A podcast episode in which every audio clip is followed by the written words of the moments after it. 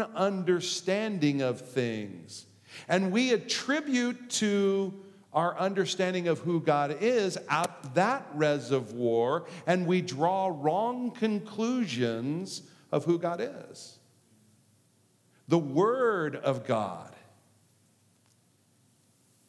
is perfect, it is inerrant, infallible.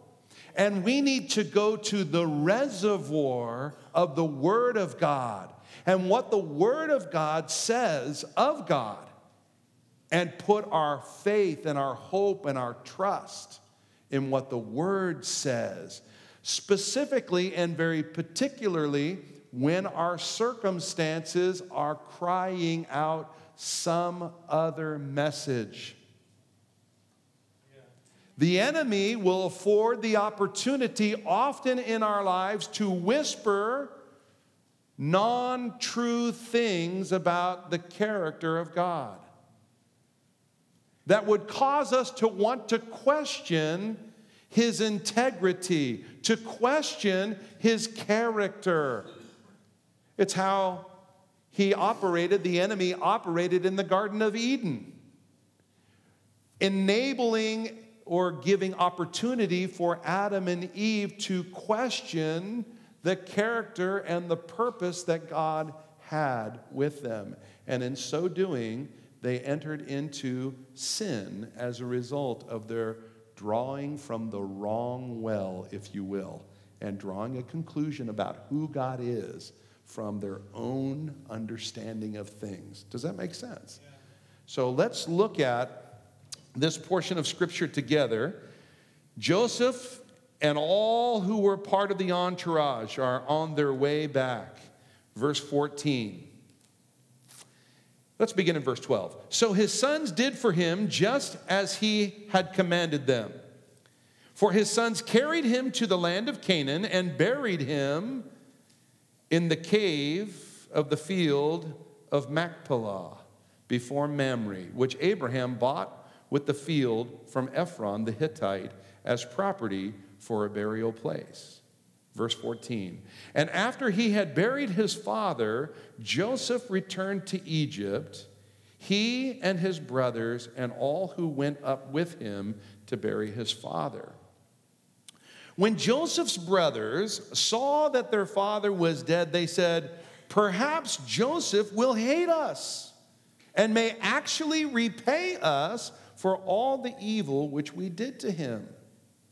So they sent messengers to Joseph saying, Before your father died, he commanded, saying, Thus you shall say to Joseph, I beg you, please forgive the trespass of your brothers and their sin, for they did evil to you.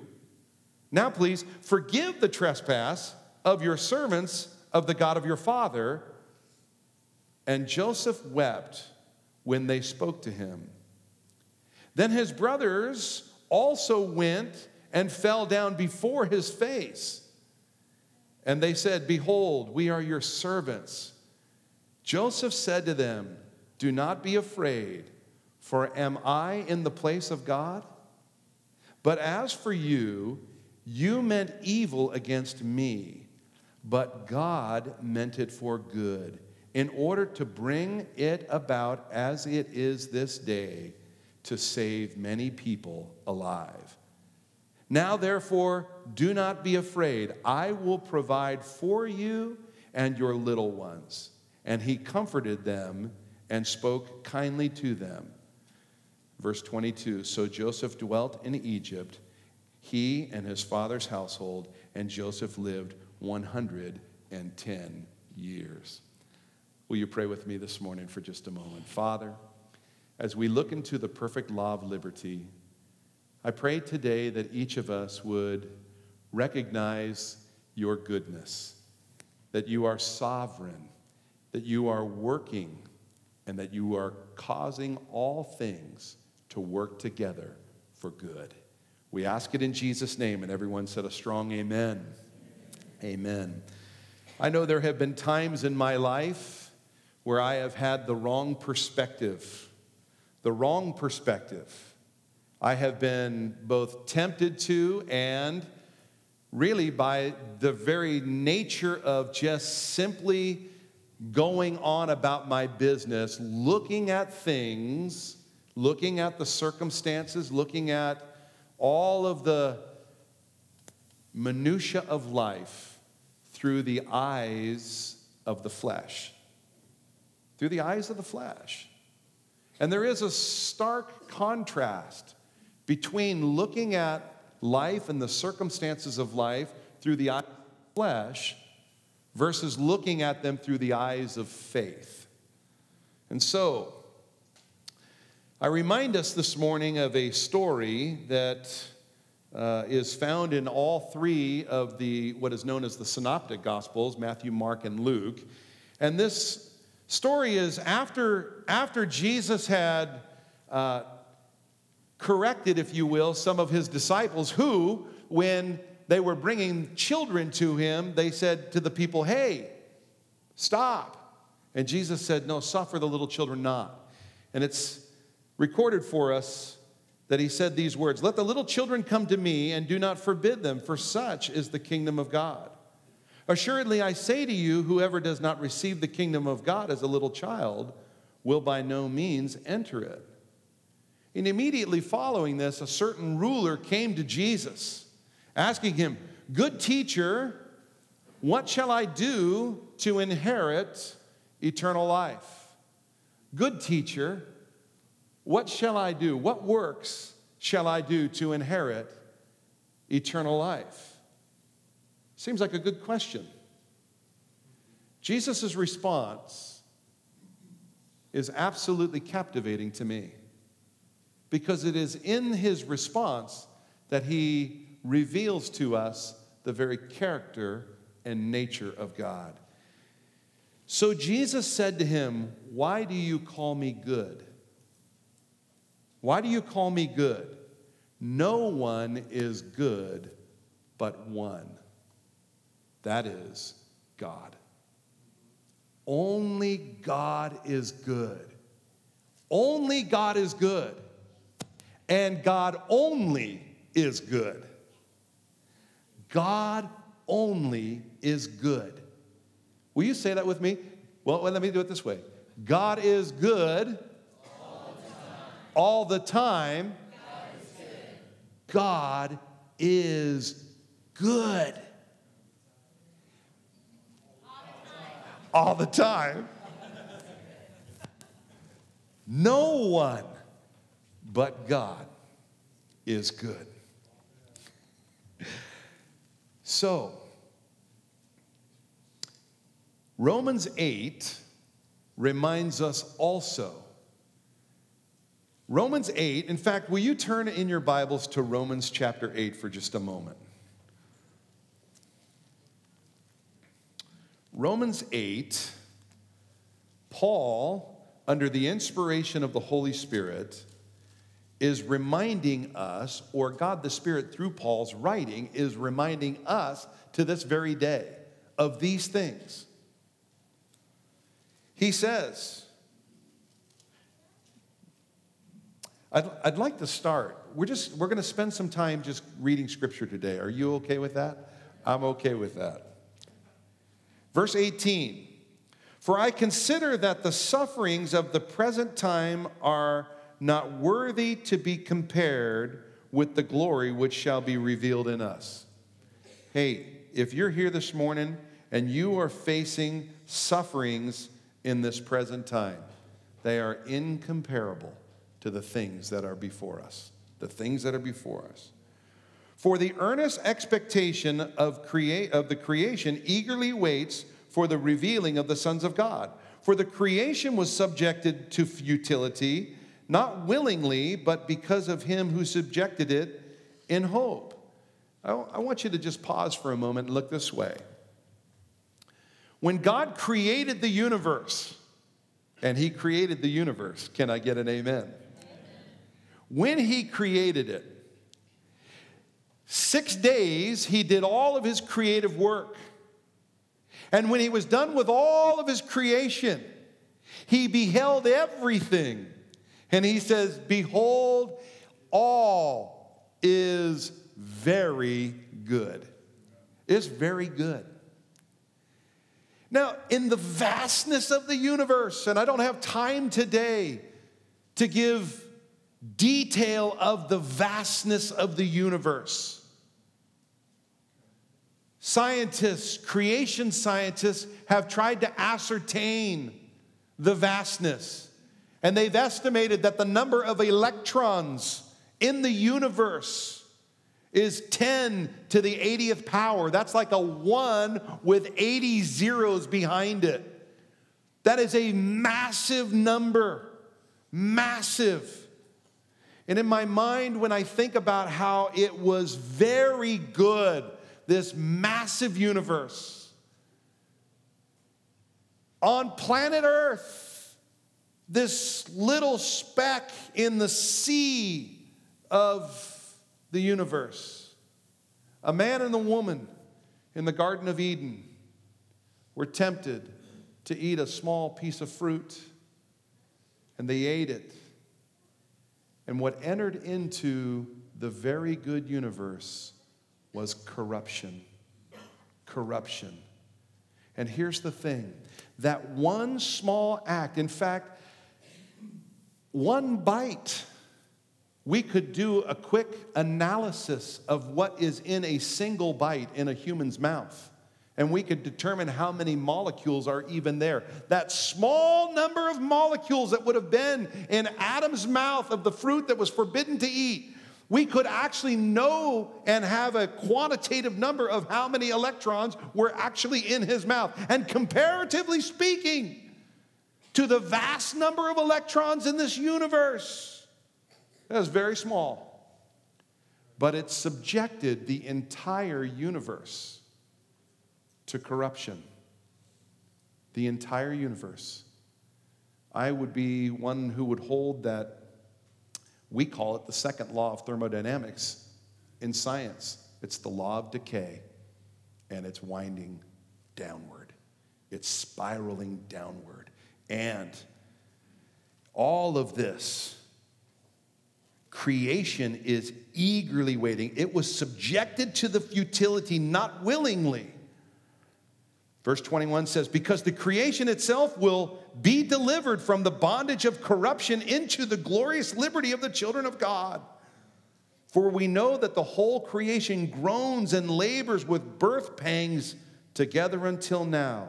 Not only that, but we also, who have the first fruits of the Spirit, even we ourselves groan within ourselves, eagerly waiting for the adoption, the redemption of our body. We are eagerly waiting for the redemption of God. Oh, that we would have a passion for the rapture of the church, the longing and loving for the appearing of our great God and Savior Jesus. For we were saved in this hope, but hope that is seen is no hope or not hope. For why does one still hope for what he sees? But if we hope for what we do not see, we eagerly wait for it with perseverance. And so, in the midst of our struggles, in the midst of the strife of every day, there is a hope for our future. We live with a perseverance. Likewise, the Spirit also helps us in our weakness, for we do not know what we should pray as we ought. But the Spirit Himself makes intercession for us with groanings which cannot be uttered. Now, he who searches the heart knows what the mind of the Spirit is, because he makes intercession for the saints according to the will of God. And here's the verse that we're all so familiar with. And we know all things work together for good to those who love God, to those who are the called according to his purpose. Now, I want you to capture that. The scripture says we know this. We know this. God is causing all things to work together for good. God is good, and He's causing all things to work together for good. And then He says, For whom He foreknew, He also predestined to be conformed to the image of His Son. That's important. In this life, no matter what the circumstances are, that you may be facing right now, no matter if there's trouble, no matter if there's heartache, no matter if there's difficult circumstances, no matter what may be coming your way, God is working in you. And He is bringing about the image of His Son. Thanks be to God. Oh, that we would cooperate with the Lord and allow Jesus to be revealed in an ever increasing manner. That he might be the firstborn among many brethren. Moreover, whom he predestined, these he also called. Whom he called, these he also justified. And whom he justified, these he also glorified. What then shall we say to these things? Listen, if God be for us, who can be against us? Hey, gang, God is for us. God is for you. God is for me. God is good. And all the time, He is causing all things to work together for the good, and He is for us. And if He is for us, then who shall be against us? What can come against us? And you say, well, I, like Joseph, have had some bummer circumstances. I, like Joseph, in my life, have had difficult circumstances. I, like Joseph, have had difficulties and heartache and not the things that I expected to happen in my life. Could you imagine Joseph at 17? At 17 years old, he's on an assignment by his dad. His dad had said, Hey, go check on your brothers. They've made their way down to Shechem and they're tending the flocks. You can just imagine Joseph was probably packing a lunch, getting a handful of items ready to go, probably had a, you know, a blanket with him, he had his coat on, and he was heading out on assignment from dad. He gets to Shechem, he's standing out there in the field, there's no brothers to be seen, and he's identified by a man, and the man says, What are you looking for? He says, I'm looking for my brothers. And they said, Oh, what? This man says, Oh, well, I overheard them. They were talking about going down to Dathan or Dothan. He's like, all right. So he makes his way down there. And unbeknownst to him, when they saw him coming, they said, Here comes the dreamer. Let's kill him. Let's take his life.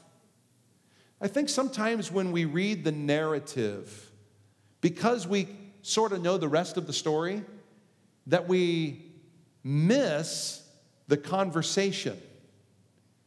These guys were heartless, and their intent was to kill their brother.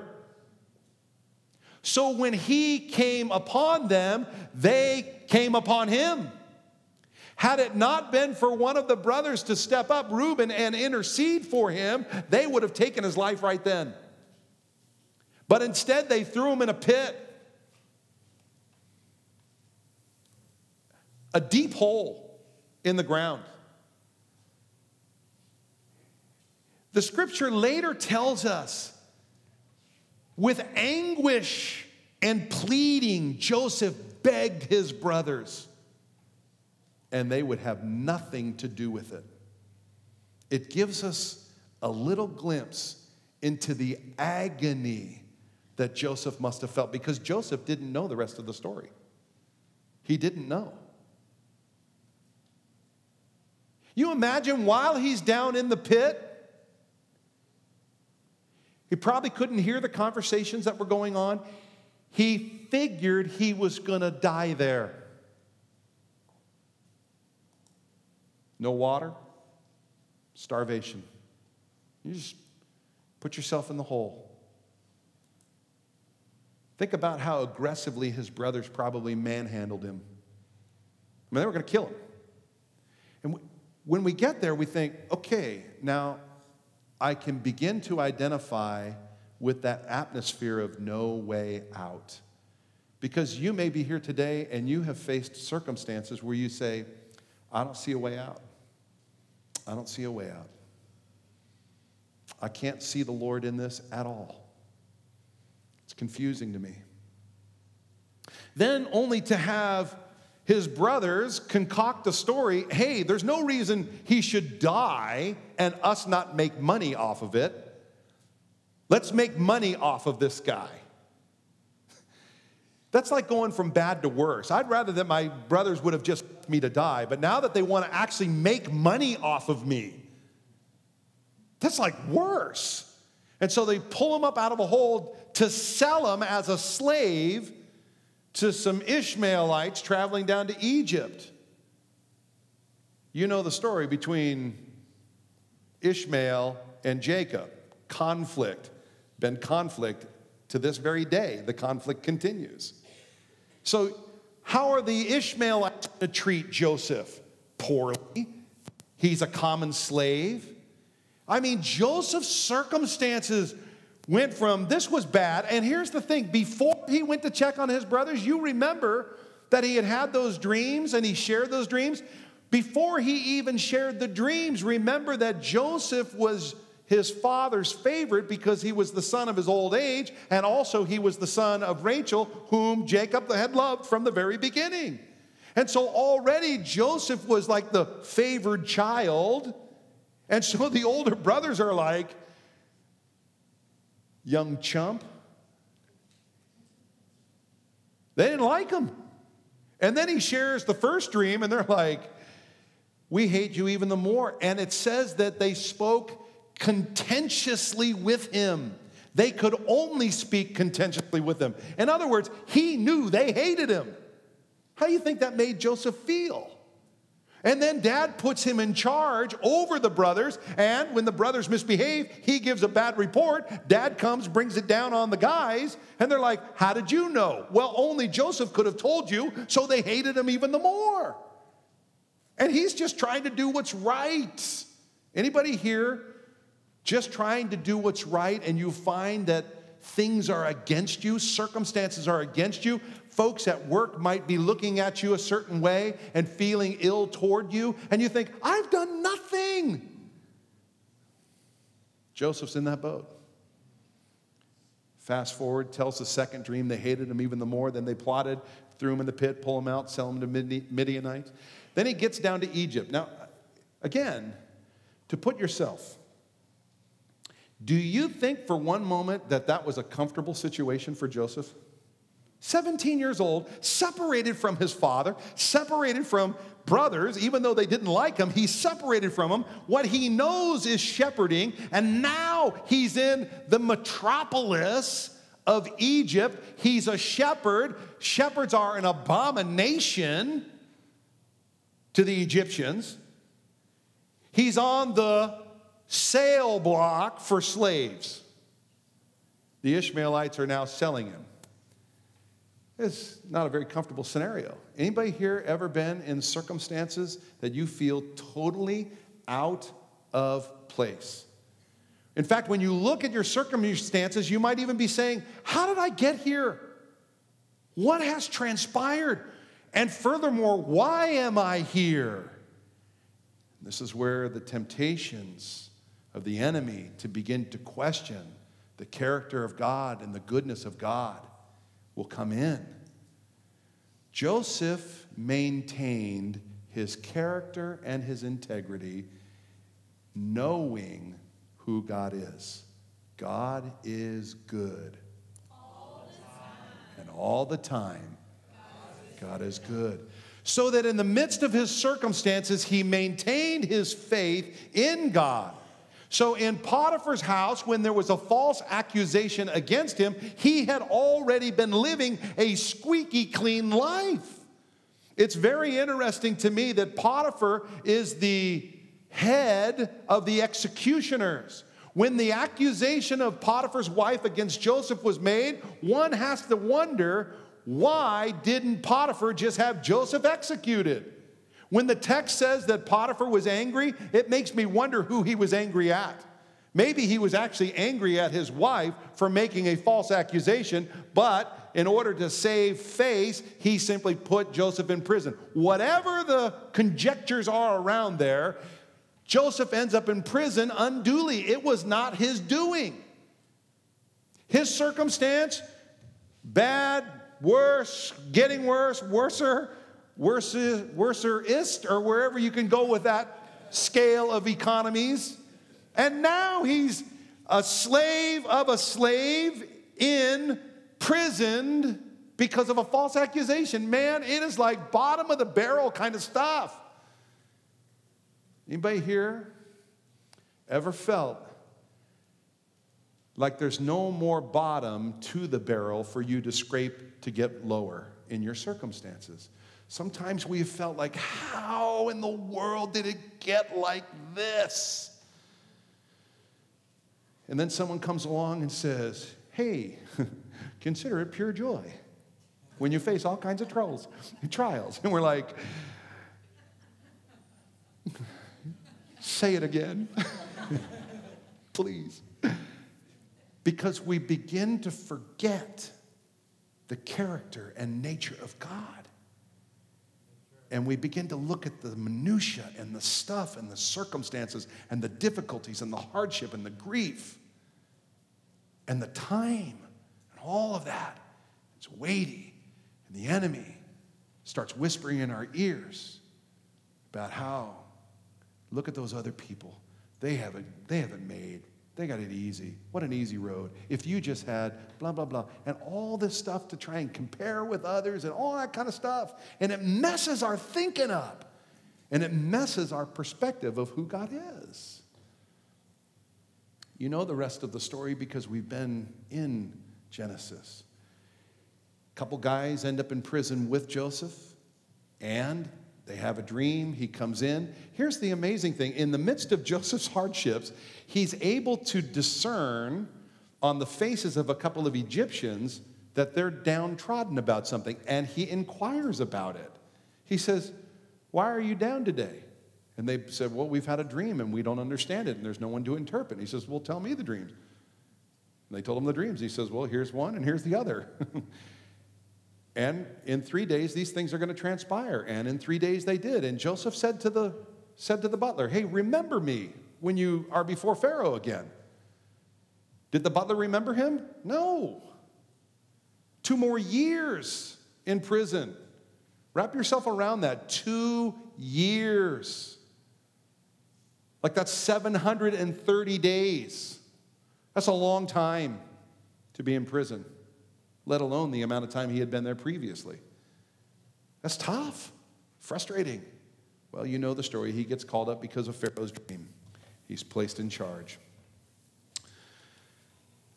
Joseph maintained his faith in the midst of his hardships. He held fast to the goodness of God. I want to encourage all of us to have that perspective, to maintain our understanding from God's word that God is good. These are the words of our Messiah. Jesus spoke these words. There is no one good but, well, there is none good but one. That is God. God is good. And all the time. Amen. So, some 20 years, Joseph in the midst of all of this. Now, Jacob, Joseph's father, whom he has just buried, different place. A whole set of different circumstances. And Jacob had his own hardships. He had his own difficulties. He had his own circumstances. But how interesting that Jacob in his life in fact, when Jacob saw Joseph again, Joseph eventually brought Jacob, his father, before Pharaoh. And Pharaoh, when he sees Jacob, he says, How old are you? Jacob's response is interesting. The days of your servant have been few and evil. Bad days for me. Bad days. In fact, before Jacob even came down to Egypt.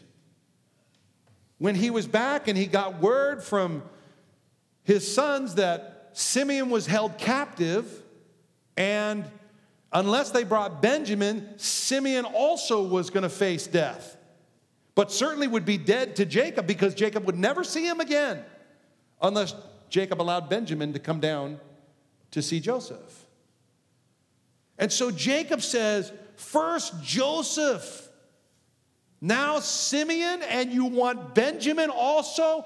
All these things are against me.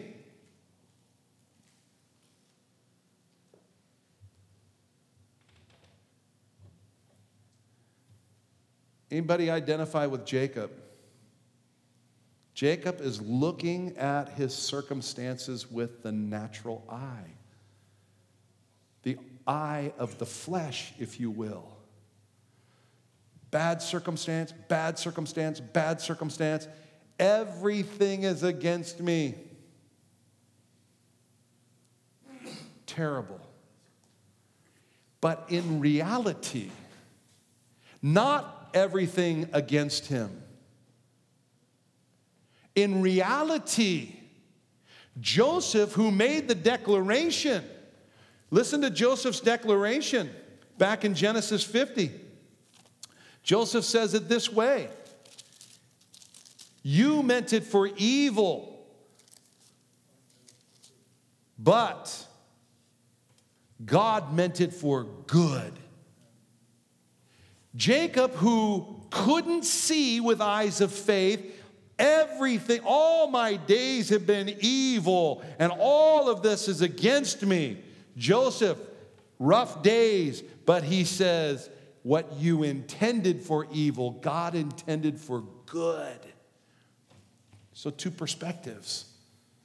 And I would submit to you today that the two perspectives is looking at our circumstances through the eyes of the flesh or looking at our circumstances through the eyes of faith. Looking at things through the eyes of the flesh will lead us down a path to begin to question the character of God. When we look at our circumstances through the eyes of faith, we will be perpetually reminded God is good and all the time. God is good. And so, I'm reminded of the story of the lame man in the New Testament at the pool of Bethesda. There are five areas around the pool of Bethesda. And at the pool of Bethesda, there are many that are gathered that are lame and blind and maimed and sick. And on occasion, an angel will enter into the water and he will begin to stir the water. And after the water has been stirred, the first person in the water would be healed. You imagine that? You imagine that? Fascinating. God working that way. So Jesus says to this man who had been infirmed for 38 years, When you begin to equate the heartache and the hardship that you may be facing these days, enumerate. Joseph, some 20 plus years, could have been as many as 25 years. This man, some 38 years. Infirmity. Jesus says, Do you want to be made well? And he says, Well, every time I try and get into the water after it's been stirred, somebody always beats me into the water. Do you want to be made well? He says, Rise, take up your mat, and walk. And the man rose, rolled up his mat, and started walking, praising God.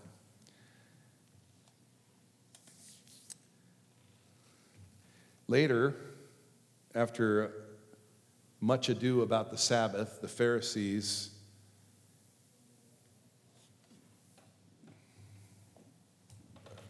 verbally assaulting Jesus. Jesus says, Look, my Father is working, and I too am working.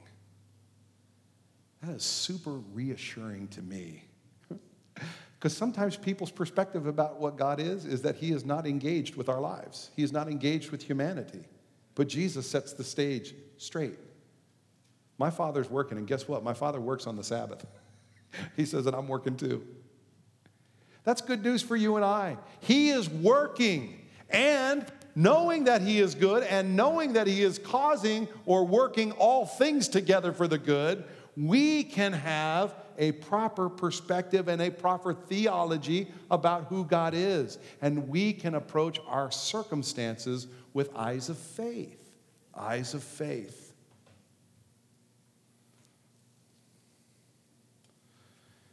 The scripture tells us that faith is the substance of things hoped for and the evidence of the unseen. Let's do this.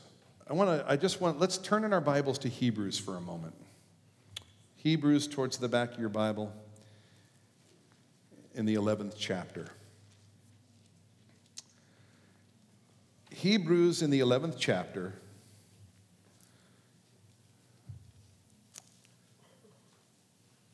I, wanna, I want to remind us today twofold. Number one, be careful. Let's not be comparing one another's stories in terms of why would God allow this and why would God allow this? In other words, if someone is being blessed and you're going through hardship, to not compare and, and begin to question why God would be and allowing the things that God allows. Listen to what Hebrews reminds us. Verse 30 says, By faith the walls of Jericho fell down after they were encircled for seven days. We could just stop there for one moment and look this way. There's not a person in this room who would not have wanted to be there on this day. And if you didn't want to be there on that day, you're an anomaly to me.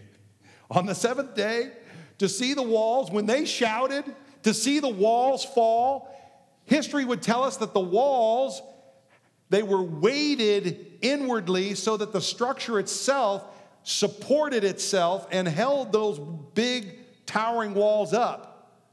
So if they crumbled, one would think that no matter what, because of just sheer gravity, they would fall inward. but history tells us that the walls of Jericho fell outward. It was like God just dropped a little bomb on the inside and went and just dropped open. The walls came down. Fascinating. Are you here today and you have some walls that need to be broken down in your life?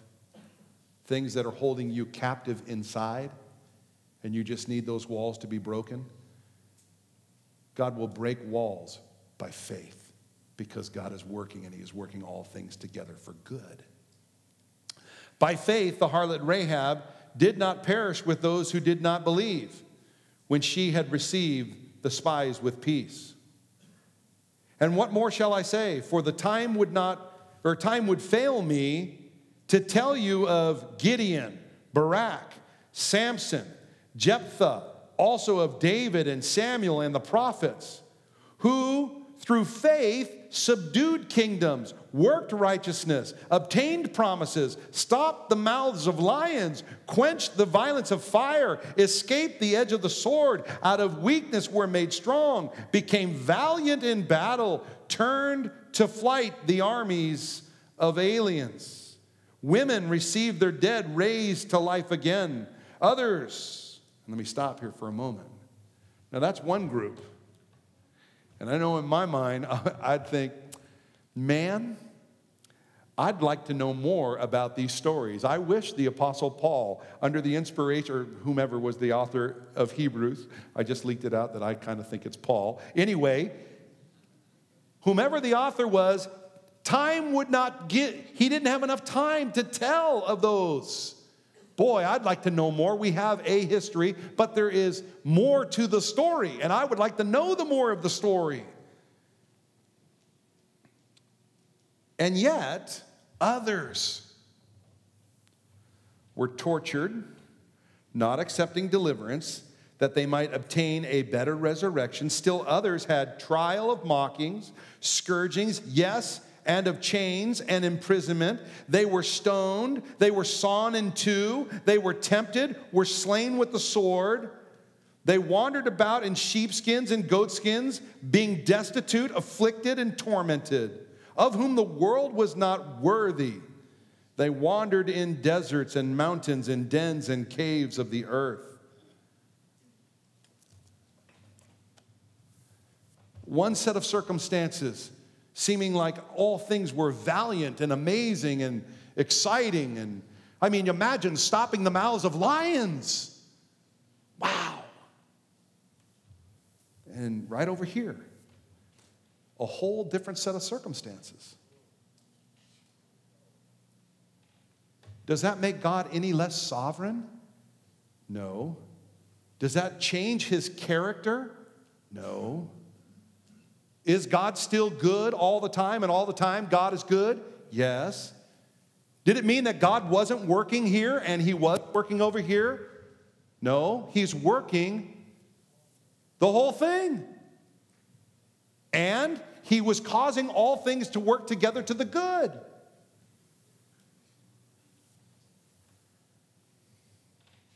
Doesn't change the character of God. Your circumstances, my circumstances, regardless of what they are. They don't change the character of who God is. People want to know why. We don't have those answers. We just have faith. We trust that God is good and that He is working and He is causing all things to work together for the good. Now, here's, here's to me, the end all, if you will.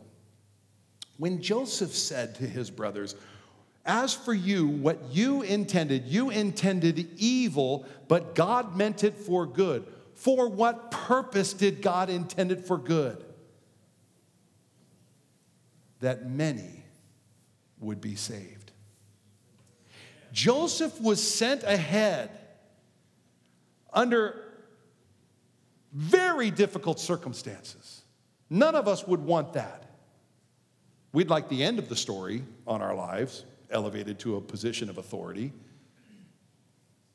Difficult.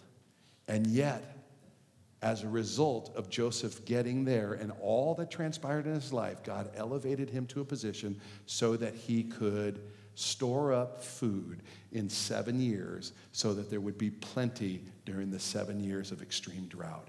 He not only saved the 70 in his own family, but he saved the thousands upon thousands of those that leave, lived there in Egypt and the surrounding known world.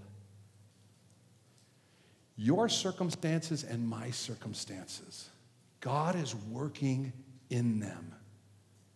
And He's working good. And the good, a part of the good that God is working is He is revealing Himself in us. If we would allow God to be revealed in us, Christ in us, the hope of glory.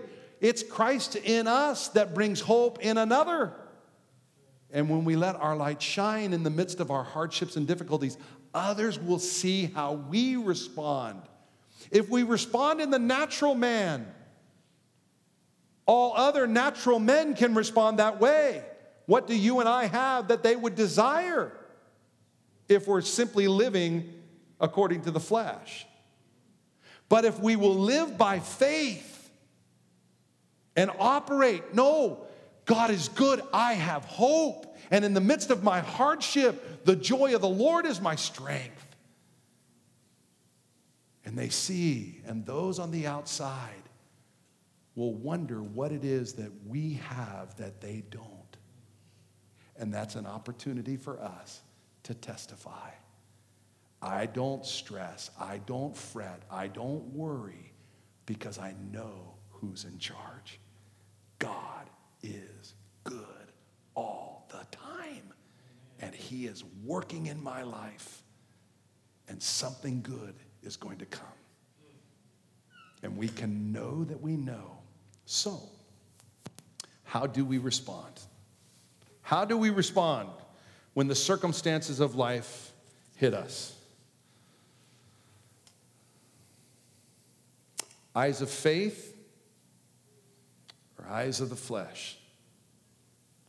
I want to challenge us to look with eyes of faith, not based on our circumstantial evidence, but based on the facts contained within God's Word. The facts. God is good. And because God is good and God is working all the time and He is causing all things to work together for good, I would submit that we could be trusting Him more. Trust in the Lord with most of your heart, all of your heart. Trust, with, trust in the Lord with all of your heart. Lean not what? On your own understanding. So be trusting Him, be believing Him. What must I do to do the works of Him who called me? This is the work believe. Believe on Him whom He sent. Believe in Jesus. Believe. Believe. Be waiting on the Lord. Isaiah the prophet reminds us they that what? Wait on the Lord shall renew their strength. Let's soar with wings like eagles while we wait on the Lord. Let's be patient, live that life of perseverance, knowing God is good. He's working, and He's working good. Let's be talking to Him. I think sometimes we lose perspective because we break communion with the Lord. Jesus said, When you pray, pray this way, and He gave us a model of prayer.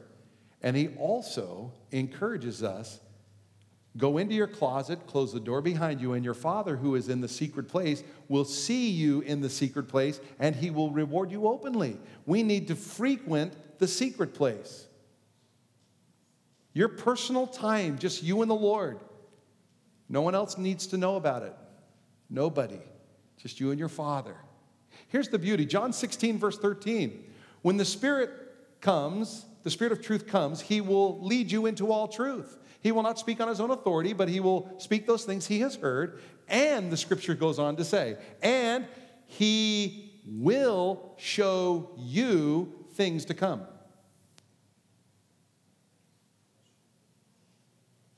You're wondering about your circumstances. We do a lot of talking horizontally this way, or excuse me, uh, verti- no, yeah, horizontally this way. We talk to people about our stuff. And our people, they commiserate with us. Hopefully, you're directing people vertically to the Lord. But when we're talking to the one who knows the future, he's the one who can actually give us true comfort. He can show us the work that he is working in us. Isn't that good? He will show you things to come. How many of us here want to know God, what are you doing? Now, does he always show? No. But what he will always do is encourage us to believe and to trust him because he is good all the time. And all the time he is, yes. Yes. So we can be talking with him, spending time with him, refreshing the washing of the water of the word, our minds being renewed by the washing of the water of the word. When the whispers are coming from distressing spirits all around us, and the voices and all the vain conceit of our own lives are arguing with us, we need the washing of the water of the Word of God so that the truth we can use to combat those things that are false. What does the scripture say in Second Corinthians? Bringing every thought captive to the obedience of Christ. It's the truth. The truth will what? Set you free. Right. And finally, I would say we could be obeying him.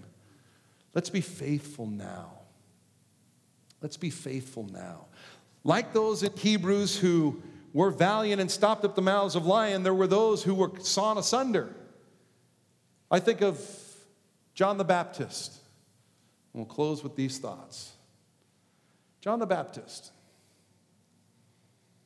Jesus' testimony of John the Baptist, none like him. Faithful. John was doing what God told him to do prepare the way of the Lord. He was out in the wilderness eating grasshoppers and calling men to repentance, baptizing them. Jesus came and he said to his disciples, I must decrease, he must increase.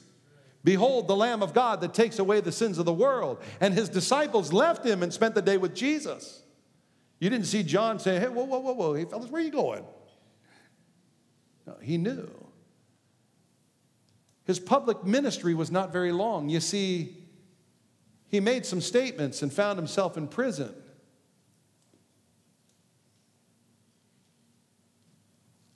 Could you imagine the day that Herod was caught up in Herodias' dance when he said, Up to and including half the kingdom is yours, whatever it is that you want. And she said, Bring me the head of John the Baptist on a platter. You imagine John in the cell when he heard the keys rattling in the lock and the key and the door squeaking open. What's going on, guys? What was that 30 second conversation like? To be told, your head has been required of you.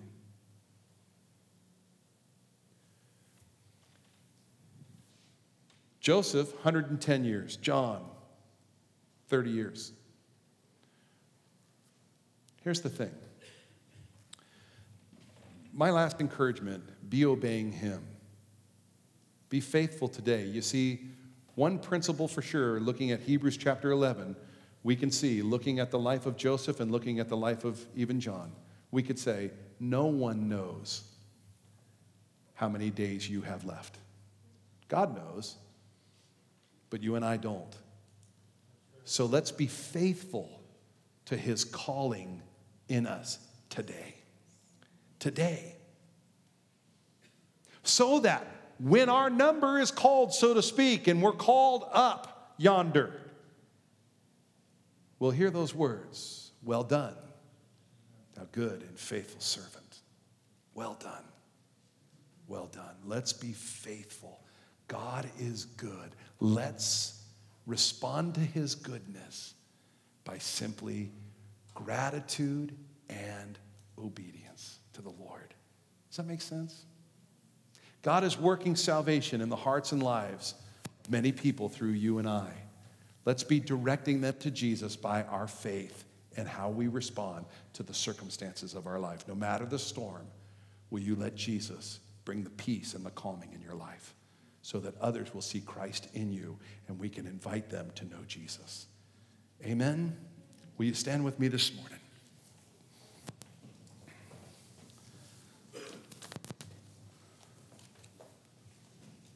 If you're here this morning and you would like to know more about faith in Christ, what it means to be born again, to know that your sin is forgiven, to exercise faith in what Christ accomplished upon the cross at Calvary, shedding his own blood that our sin might be covered, we would invite you after service to come down to the front. Myself or Pastor Dennis or one of our elders will be here, and we would love to talk with you and answer any questions you might have, and also have the opportunity to pray with you.